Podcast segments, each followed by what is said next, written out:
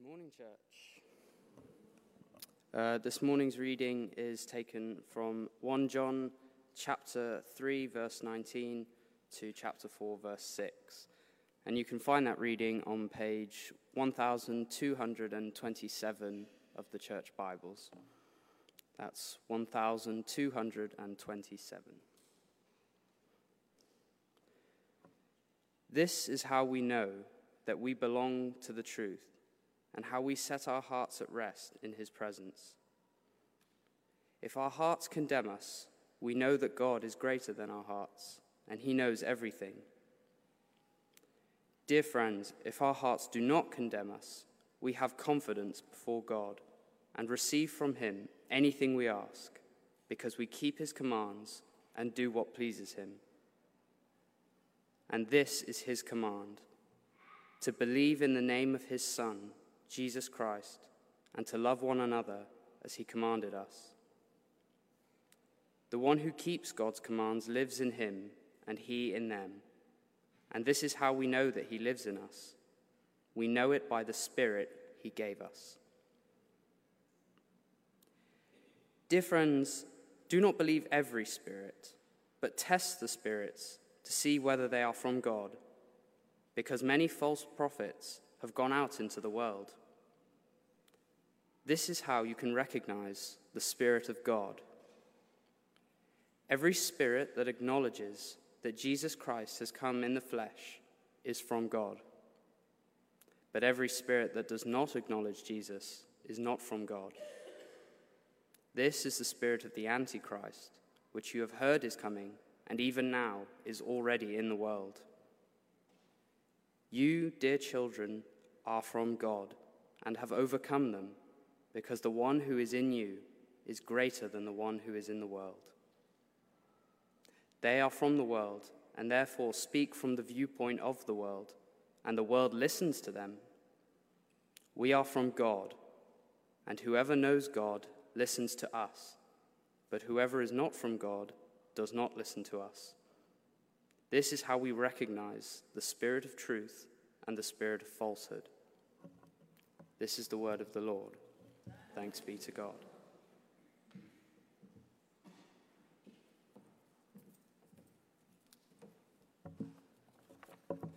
Good morning, everybody. Shall we pray? Let's pray.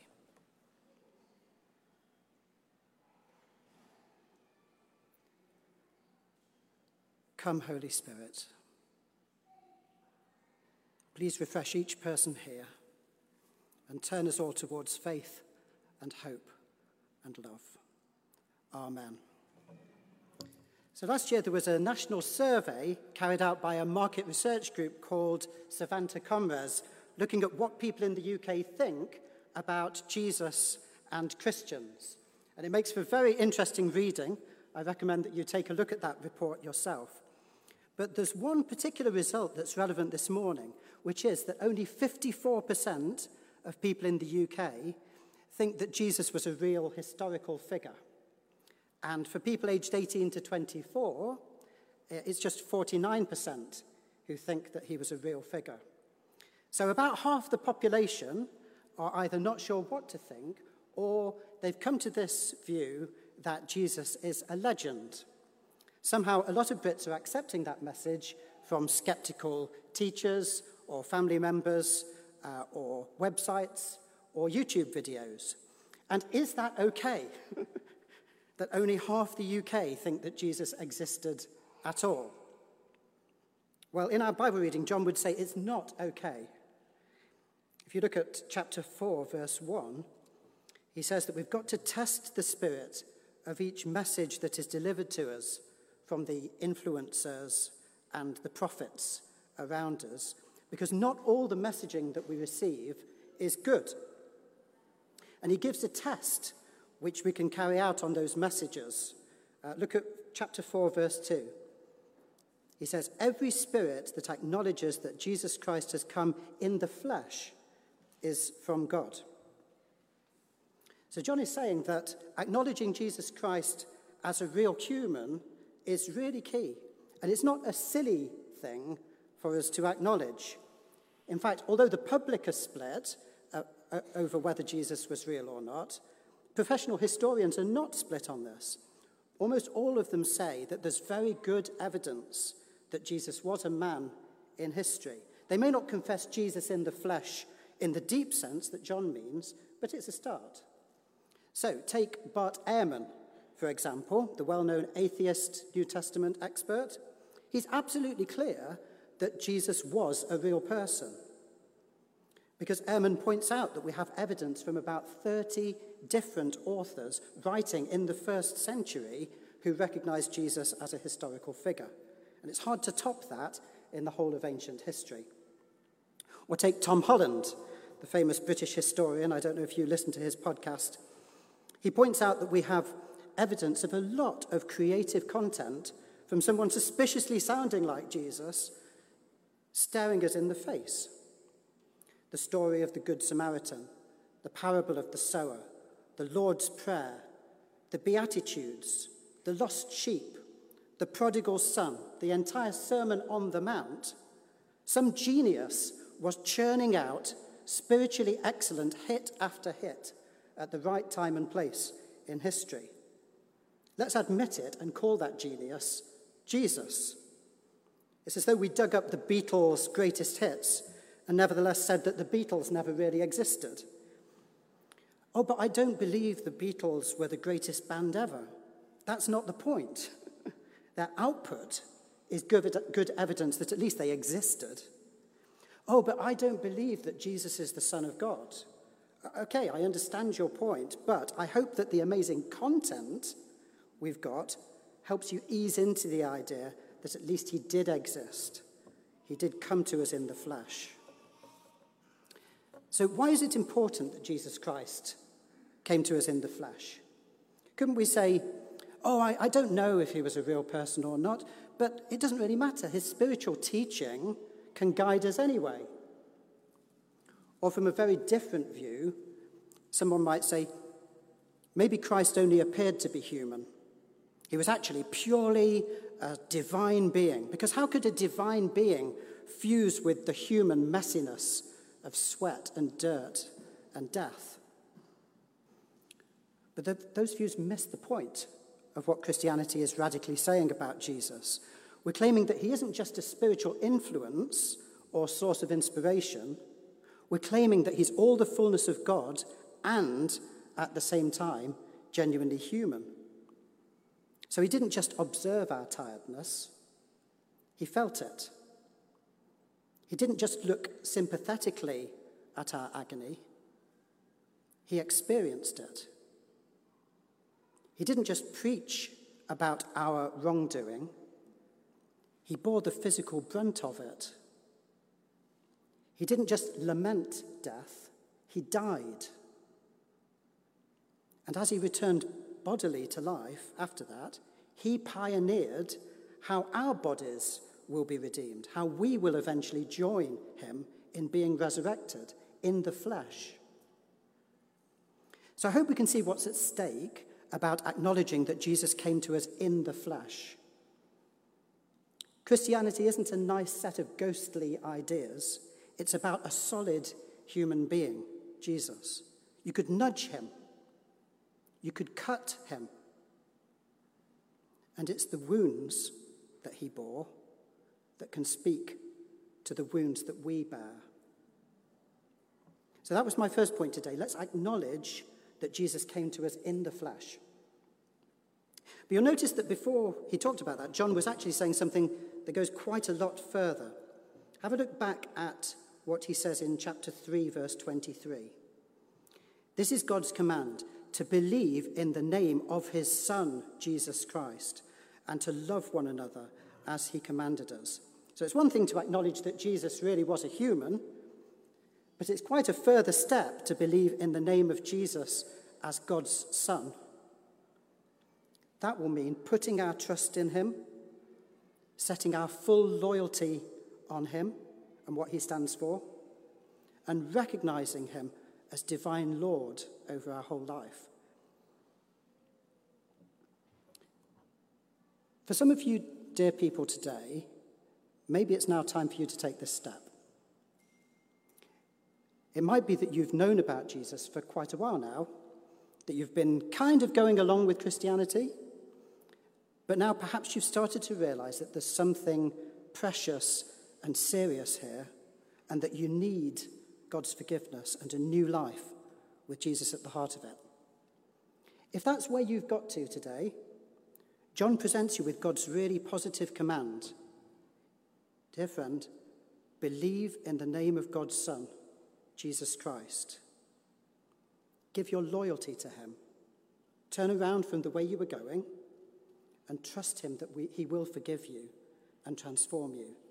After I finish speaking, we'll give everyone some time in quiet to speak to God and make that important step. For other people here, maybe we realize that we have believed in the past, but to some extent we've taken our eyes off the main thing in life. And we're not living with loyalty to Jesus as the focus of our lives. And again, John presents you and me with God's command believe in the name of God's Son, Jesus Christ. Ask Him to restore you to your first love for Him. Offer Him your life again. You notice that there's another part to the command in verse 23? There's believing in the name of Jesus, and then there's loving one another. They go together. As we go forward with this new life, we go forward together and we go forward with practical, sacrificial love for each other. So, as we decide to put Jesus first today, let's continue to put our community here ahead of ourselves too. So, let's acknowledge that Jesus came to us in the flesh, and let's believe, putting our trust and loyalty in Jesus. But as we do, something very uncomfortable often happens. As we approach God in prayer, even though we've asked for his forgiveness, our hearts still condemn us. Call yourself a Christian. Remember what you did. That was absolutely dreadful. And you dare to think of coming to God now. What should we do about that feeling? Should we just back away into a black hole of shame? Look at what verses 19 and 20 say. This is how we know that we belong to the truth and how we set our hearts at rest in His presence. If our hearts condemn us, we know that God is greater than our hearts and He knows everything. At first, that might sound like a strange answer to the condemnation that we feel, but in fact, it can be a great comfort to us. God is greater than our hearts. What does that mean? Well, let's suppose you've already asked for God's forgiveness for the thing that's making you feel dreadful, then the good news is that God will forgive you. As John said just over the page, we read it a few weeks ago in chapter 1, verse 9. If we confess our sins, he is faithful and just and will forgive us our sins and purify us from all unrighteousness. So after that confession, if I still have a condemned feeling, it's because my heart is faulty. My heart is saying that I'm still in a state of guilt before God, when actually I've been forgiven. And the thing to say to myself at that moment is God is greater than my heart. He's greater because he forgives, even when my heart hasn't taken that in yet. And he's got the greater perspective that I'm free while my heart is still stuck in a rut. And the other part to this is that he knows everything. Again, you might think that's a weird thing to find comfort in, but it is very liberating. He knows what you did. He knows what you did.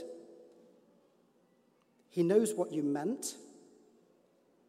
He knows that incident where it wasn't your fault. And he knows that incident where it was your fault, and everything in between. He knows how you wish you could find peace about it. He knows how you wish for forgiveness. And knowing everything, he now looks at you with a steady gaze, and in his eyes is love. God is greater than our hearts and he knows everything. You might want to say to that to yourself when you approach God, when you've confessed your sin, but you still feel low. Then, as our hearts settle down, we can pray with such confidence and receive from him, sure of his forgiveness and love. So, this sermon has been urging everyone here to, number one, acknowledge that Jesus has come to us in the flesh. Number two, to believe, putting our trust fully in Jesus. And number three, to have confidence that God is greater than our hearts and he knows everything. And as we engage with all of that, we find a kind of miracle happening that God the Holy Spirit is inhabiting us, He's making us aware of the truth and He's helping us to overcome the temptation to turn away from Jesus. Because, as John says towards the end of this passage in verse 4, the one who is in you is greater than the one who is in the world. So it's now time to respond to God. Uh, please, could you stand with me if you're able to?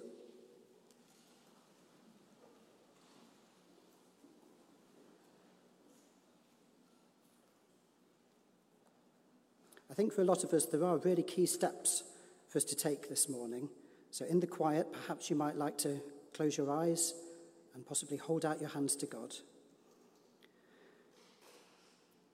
I'll just give a few moments quiet for you to pray to Him urgently and honestly about that next step for you.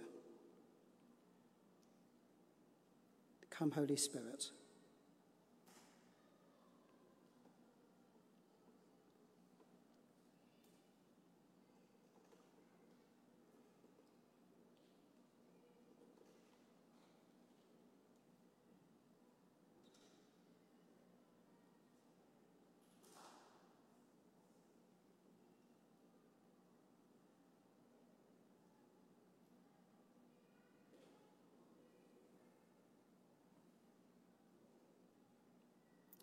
You might like to join in in your mind with any of these words that help you to articulate your response to God.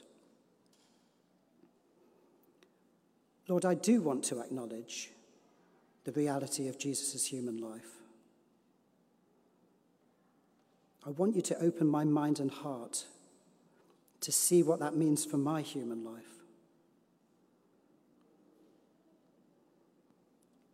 Jesus Christ it's time for me to believe in your name. I trust you. I transfer my loyalty to you. Please forgive me. Holy Spirit, please live in me. Jesus, you are Lord. Father, please give me confidence before you. Please set me free from condemnation. Because you are greater than my heart. And you know everything.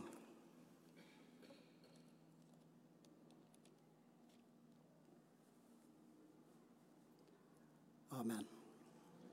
Please do tell uh, a, friend or relation that you came with about any steps you took today because we need to go ahead with this commitment and not just leave it in a church meeting. Or please come and mention it to Adam, our vicar, or me if you like. We're not going to pressure you, we'll be friendly. And finally, if you've made a step forward with God today and are feeling that it's quite a moment for you, please do go and pray with someone in our prayer area after the service. You'll be most welcome. We're now going to sing our final song, In Christ Alone which includes the words, In Christ alone, who took on flesh, fullness of God in helpless babe. Let's stand, we are standing, and sing with sincerity.